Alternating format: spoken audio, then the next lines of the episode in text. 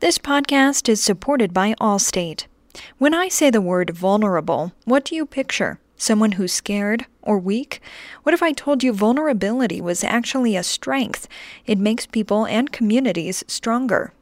Allstate, along with the Aspen Institute and Facing History and Ourselves, created the Better Arguments Project, an initiative that teaches people the importance of embracing vulnerability in order to build trust and have constructive disagreements. Learn more at better arguments dot org. This is Aspen Ideas to Go from the Aspen Institute. I'm Tricia Johnson. Journalist Maria Shriver has been spreading awareness about Alzheimer's disease since her father, Sergeant Shriver, was diagnosed in two thousand three. Sergeant was a founding director of the Peace Corps and part of the Kennedy and Johnson administrations. With the disease, Shriver says, his once whip-smart mind atrophied. When you see somebody like that not know who you are as their daughter, not know what a nose is, not know what a pen is or a fork is, it is so jarring. It makes you wonder what's going to happen to you, but it also makes you really curious about the brain. Today, Shriver joins Doctor Sanjay Gupta of C N N for a conversation about brain health. Aspen Ideas to Go brings you compelling conversations hosted by the Aspen Institute. Today's discussion is from Aspen Ideas Health. Maria Shriver's father died of Alzheimer's in twenty eleven, but Shriver continued to spread the message about the importance of brain health. She started the Women's Alzheimer's Movement and served as executive producer of an H B O documentary about the disease. More than six million Americans are living with Alzheimer's dementia. Most are seventy-five years or older, according to the Alzheimer's Association. Brain disease can be prevented and slowed down. Sanjay Gupta, author of Keep Sharp: Build a Better Brain at Any Age, says there are ways to heighten and protect brain function and maintain cognitive health at any age. Gupta and Shriver speak with Natalie Morales, West Coast anchor of N B C's Today Show. Here's Morales. It's great to have you both here with us. Thank you so much. Thank, Thank you, you, Natalie. Exciting. Doctor Gupta, you're both, you write specifically about potential risk factors and causes. There is no singular cause, as we know, but what are some risk factors that we do know? Well, you know, there, there is a, a um, people always talk about their genes, and there are certain genetic risk factors that may make you more likely, although, you know, people oftentimes confuse this idea that this is preordained at this point. If I have these particular genes or alleles, as they are called, um, but there are ones that make you more likely, and there are some that are also protective as well. I think the way that I sort of thought about risk factors, especially with this book, because there are known risk factors that we have seen, but the idea that there are populations of people who seem to be more insulated from, you know, developing at least the symptoms of Alzheimer's disease, I think is what I what I focus on. Some of the ones that Maria's talked about in terms of lifestyle overall, a certain type of diet, a certain way of movement. We oftentimes think, you know, what is good for the heart is good for the brain, and that is generally true, but the brain is different as well. And I think what has changed over the last ten years is that the brain, which was kind of thought of as this black box, you can only really measure it by its inputs and its outputs, you couldn't see the internal sort of workings of it as well, or you couldn't objectively analyze how the brain was responding to a therapy or improving to a lifestyle intervention. We have a better sense of that now. So, you know, all, all these things that we think about overall in terms of things that uh, are more likely to be associated with disease are also in many ways risk factors for Alzheimer's, but there are specifics here. I'll give you just one example. You know, we talk about movement and, and, and exercise, and we know that from a cardiovascular standpoint. I also have heart disease in my family. Um, that that uh, exercise is good. Uh, you know, giving yourself cardiovascular challenges, improving cardiovascular endurance, important. But what you also find, and I, I just found this really interesting, was that when you're talking about the brain and the idea of actually growing new brain cells at any age, which is possible. We often thought you just got a certain number, you drained the cash, and you were done. That was it. You can grow new brain cells at any age, but from a movement standpoint, it is probably brisk, moderate activity that is going to be better than intense, because when you do brisk, moderate activity, you release certain neurotrophic factors, these things that are sort of described as miracle grow for the brain. Uh, Eric Kandel describes it that way.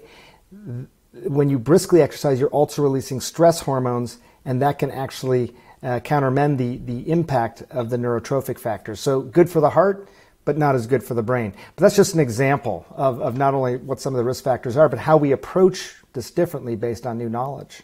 And I know you, you both preach about that exactly, about preaching prevention, early diagnosis, intervention.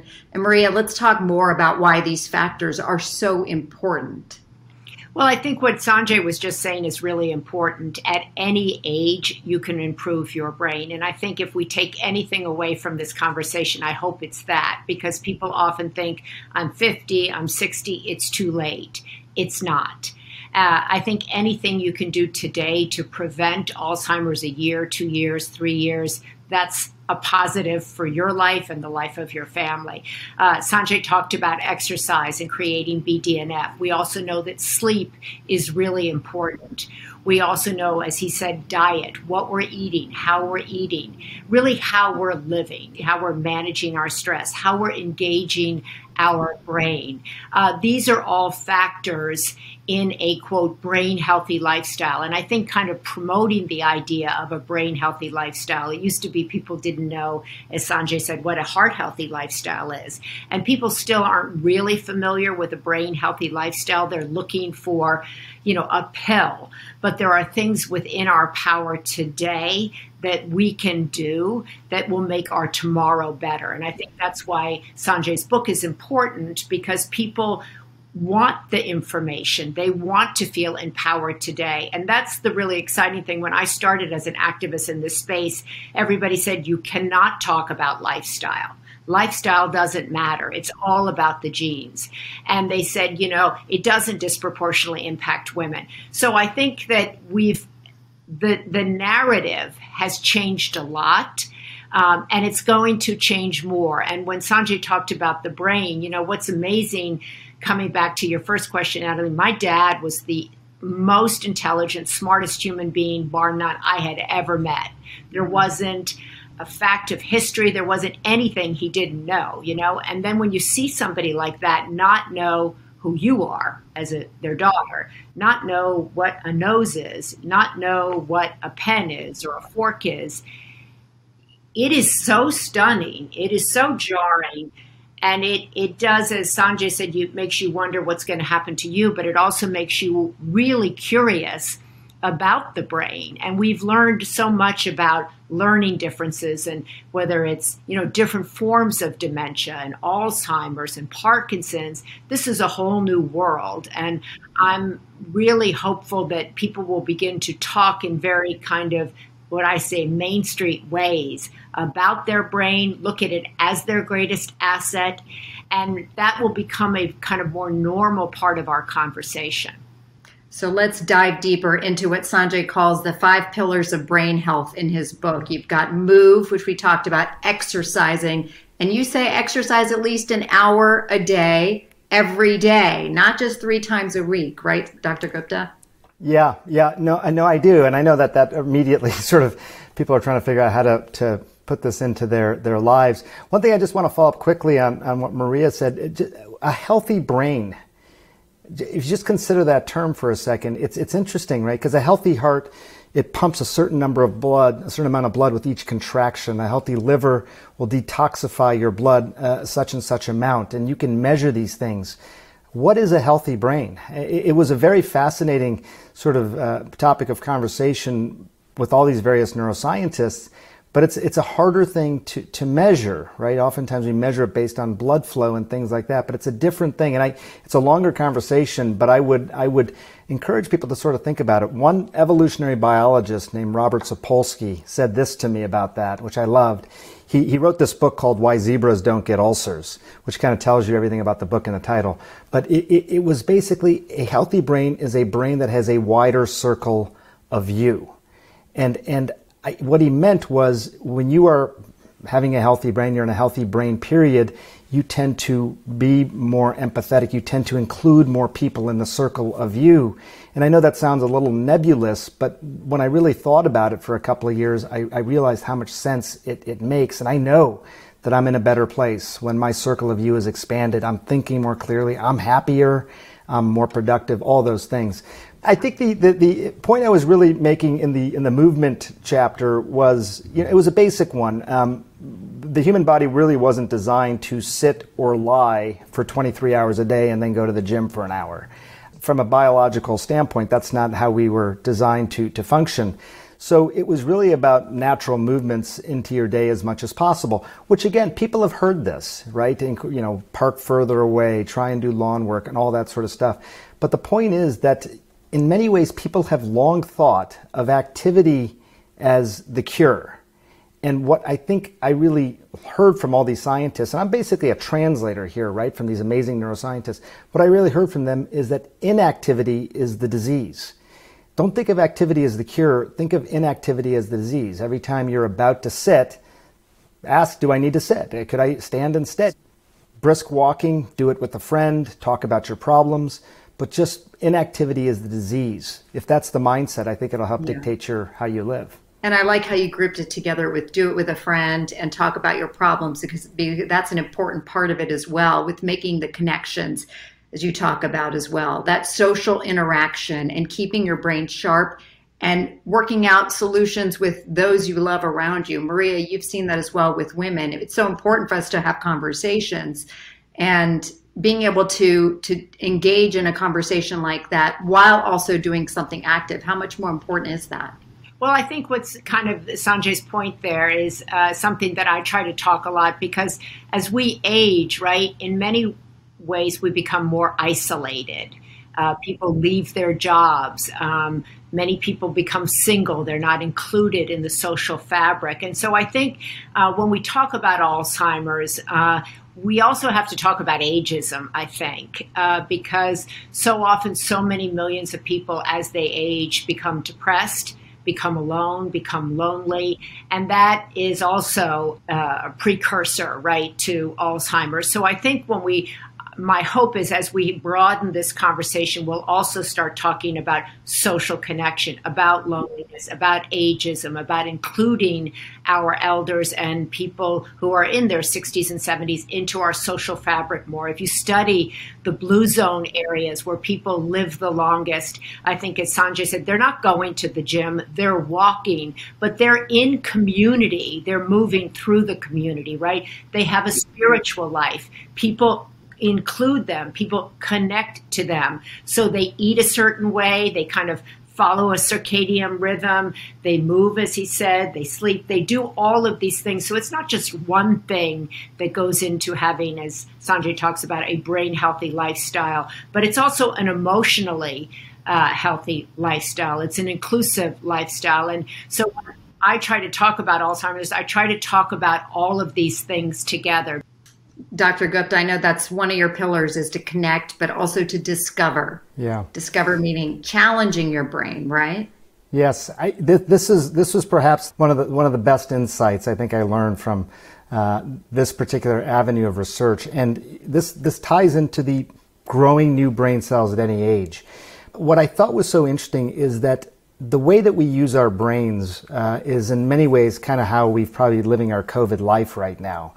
You know how to get, you're mostly at home probably, but you know how to get to the grocery store, you know how to get to maybe your kid's school, a few a few places.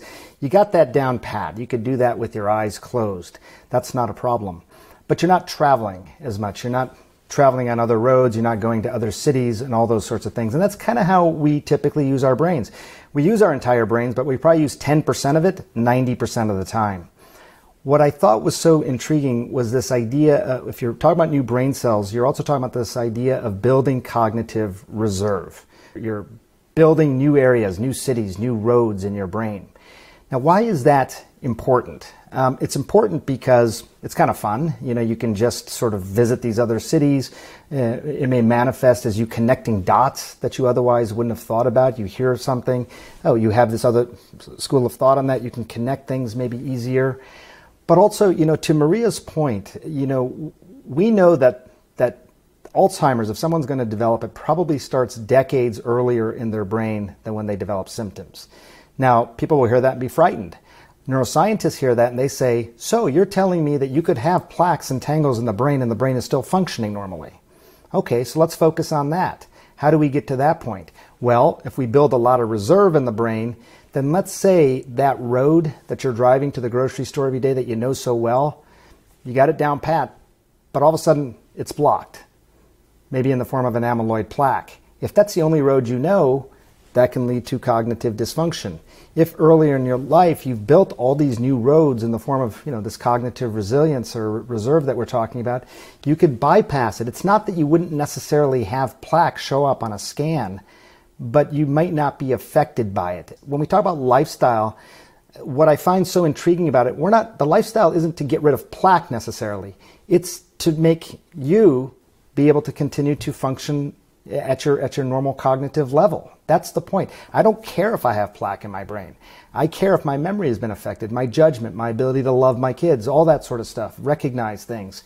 Could I have both where, you know, I don't worry about the disease but still have, you know, uh, this this good function? I think it's possible. So that's that's really I, I think what I what I took away from that more than anything else. That's the discover part of it. And I always say, look, practice makes perfect. Do the crossword puzzles, play the piano, do whatever you do. That's great, but that's like driving the road that you already know so well, which is good. Practice makes perfect, but change builds resilience. So just doing new things. I, I've started taking a painting class, Maria, you'll be happy to know. We talked about wow. this briefly. And I'm actually doing the entire class with my left hand. I'm right-handed. Oh my goodness. I mean, whatever it might be, if you, if you get out of your comfort zone, even in simple ways like that, yeah. that is how you actually stimulate neurogenesis, the building of these new brain cells. That's inspiring to me.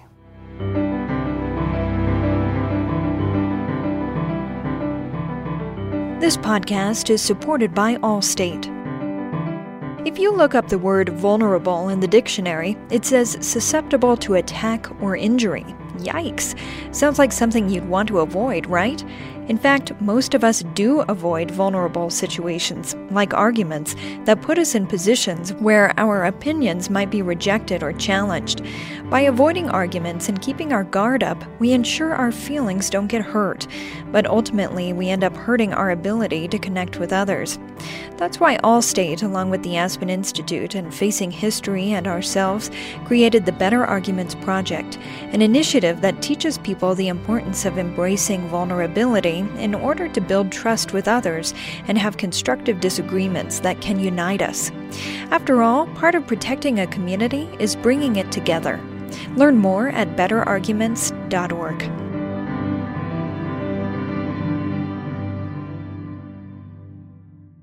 Maria, uh, as you were, have been talking about, and you're so passionate about, what a lot of women in particular don't realize is that Alzheimer's affects women, women's brains twice more than it does men. What do we know about that and why that happens? Unfortunately, not enough. Um, yeah. It disproportionately impacts women, and particularly women of color.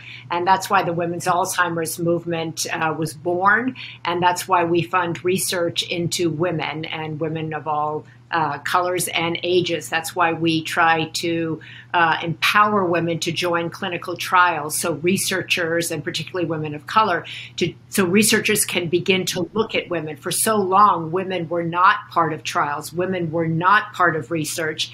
And all of the people in this space said, oh, you know, it's just because women live longer. That's the only thing. Well, that's completely incorrect. And so we're looking at, you know, the way women age. We're looking at women's brains uh, when they're perimenopausal, when they're menopausal, and beyond. And the way women even take cognitive tests is different than the way men do. So we're at the beginning of trying to understand what is happening in women's brains, but I try to encourage women, particularly women who are perimenopausal, and, and even that is a range, right? But to begin talking to your doctor uh, when you're in your forties about a cognitive baseline, about hormones. What do we know? There used to, because of the Women's Health Initiative, women were terrified and everybody ran from hormones. And certainly, you know, if you have cancer in your family, that's a completely different Uh, thing, but women should be talking to their doctors about the neuroprotection of hormones, about the window to begin taking hormones, how long to stay on it, and the benefits of that to having a healthy brain. That was never, when I was perimenopausal, no doctor ever talked to me about that, period. And frankly, I wouldn't know any of this were I not an Alzheimer's advocate and activist, because I didn't hear it from my general practitioner, which is why at the Women's Alzheimer's Movement, we try to publish information about questions to ask your doctor, things you need to know as you age, as you lose estrogen. Um, so these are all things that women themselves, unfortunately, need to be empowered with and need to go to their doctors. Women often think that if they get a mammogram and a pap smear, that's it for them for life. That's also not good, right? So I think women's health is also a new burgeoning space. That's why we opened the Women's Alzheimer's Prevention Center at the Cleveland Clinic in Vegas. And what was interesting to me about that, Natalie, is we announced that a year ago, the phone, the entire system crashed because women from every state and thirteen countries applied to get in there. And which is why the Cleveland Clinic is looking to expand these centers, which, you know, ask women who are not symptomatic, but who are at risk to come in and start thinking about having a brain healthy lifestyle, looking at the pillars, as Sanjay calls them, uh, getting their labs in order, looking at places that they could maybe make improvement. And I want to talk about the the financial, the emotional toll, especially when it yeah. comes to caregivers. I mean, I know from my own uh, personal uh, story, my father-in-law took care of my mother-in-law for fifteen years as she was diagnosed with early onset Alzheimer's and suffered with and eventually died from it. But um, that is fifteen years that it impacted him health-wise, financially, in every way. Doctor Gupta, what do we know about the the physical toll that this takes on caregivers as well?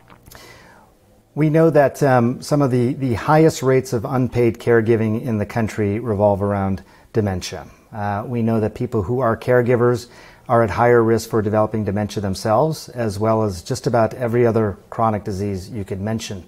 Um, I, I was particularly surprised that caregivers have some of the highest rates of isolation and loneliness, uh, despite the fact that they're caring for somebody, because it is so consuming. Um, and, you know, I, I think it's, it's um, on top of that, it's obviously one of the most emotional sort of tasks people will ever take on. My mom, I, you know, I was, I was a kid, I was a teenager, thirteen, fourteen years old, but I saw my mom, that was her life, taking care of her father after his diagnosis. I mean, that was every weekend, every evening, you know, it was, that was our life. And, you know, we were, we were in a way lucky to be able to do it, but it was, it, it defined us, I think, for a good ten years, you know. So there is a larger conversation, I think, about how we think about healthcare systems, how we are so, so disease focused, uh, prevention, that has become a big topic of discussion, but how we think about the bricks and mortar care structures versus more neighborhood community clinics, people that can actually come together to offer help and assistance outside of just the medicalization of a problem, I think, is really important. Who are we as a country in terms of how we take care of people who, who need this sort of help? I'd like to just uh, kind of riff off of what Sanjay's saying. I think we need to elevate the word care in our country. Who we care for, how do we care, what do we care about? Um, you know, two-thirds of the caregivers, as I said, are women. Women are dropping out of the workforce to care for aging parents, moving parents into their homes. Um, I have four brothers who, when my dad and my mom got sick, my mom ended up at the same time my dad had Alzheimer's. She was having strokes, breaking her hip. So they had two different sets of caregivers, um, very different um Uh, kinds of caregivers. And I, for the last year and a half, I've just developed a big task force. I was on a task force chaired here in California. We have more people with Alzheimer's than any other state in the nation, more caregivers than any other state in the nation. And Governor asked me and the task force to map out what it would take for California to meet this unmet need. Every state in this country uh, needs more caregivers. Every state in this country needs more geriatric doctors, more geriatric psychologists. And so we need to look creatively and inventively at the way we kind of manage care and handle care and support care. And I'm very hopeful that President Biden will take on this issue of the care economy, of Alzheimer's, of a care force, you know, much like we're looking at kind of relieving student debt if you go into a care force for two years coming out of college. What are the different ways we can incentivize care and get people interested in that as a career? Mm-hmm. And I just want to give you guys both last word and last thoughts. Doctor Gupta, um, speaking of caregivers, what what do you do if you do receive a diagnosis of Alzheimer's, or if somebody in your family has received a diagnosis? What's what's your first line, and wh- where do you go to first? Yeah, well, you know, one thing I, I do think the diagnosis is is important. I, this is a this is an area that I think people have good, you know, worthy discussions about. Like, should I even be tested for risk factors? You know, what am I going to do about it if I do come back with a diagnosis? I, I, having assimilated all this information, realize that being having more information, getting a diagnosis is better, because there are things you can do to prepare. First of all, I, you know, I, I, I am optimistic, and I'm careful here, but I'm optimistic that uh, based on some of the things we've learned over the last ten years, that you can make a difference in the in the progression of someone's Alzheimer's disease.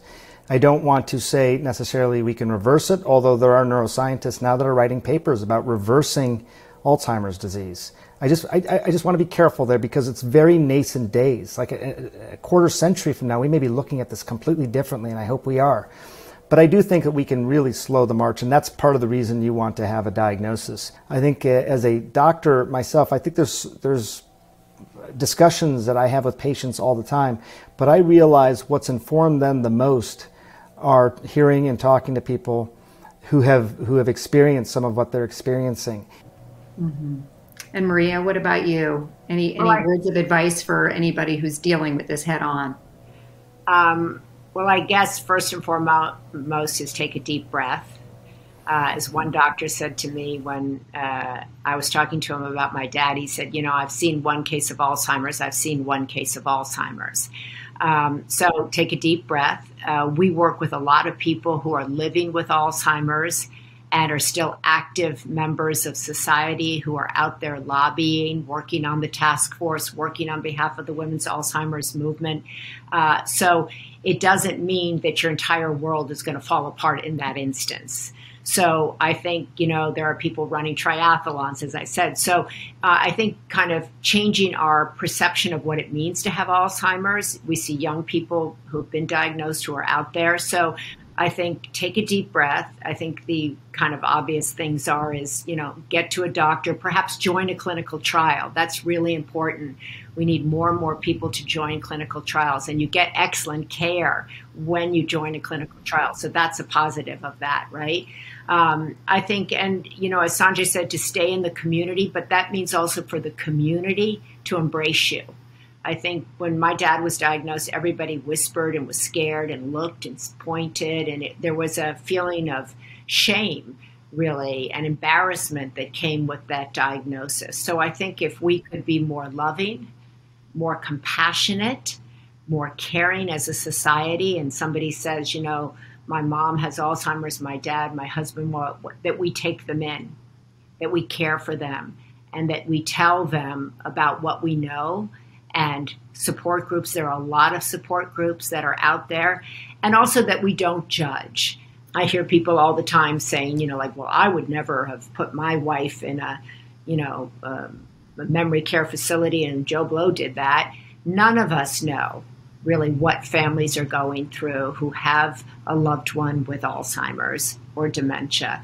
And so I think refraining from judgment, taking a deep breath, building a community, joining a support group, joining a clinical trial, and reaching out for help. And with the two of you on the front lines and helping spread awareness and the importance of your message, I have a feeling we're going to we're going to continue to make great strides, and we're going to know so much more within the next one to ten years even. So Doctor Sanjay Gupta and Maria Shriver, thank you so much for joining us on this conversation. It's been such a pleasure and an important conversation to be continued for sure.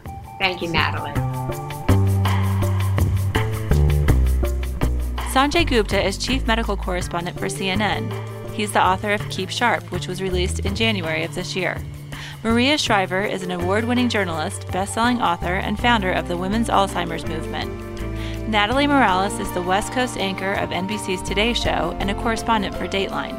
Their conversation was held in April at Aspen Ideas Health. Make sure to subscribe to Aspen Ideas to Go wherever you're listening. Follow Aspen Ideas year-round on social media at Aspen Ideas.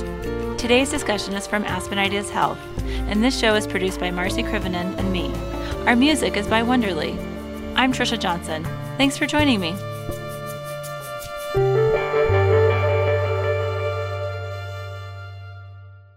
This podcast is supported by Allstate.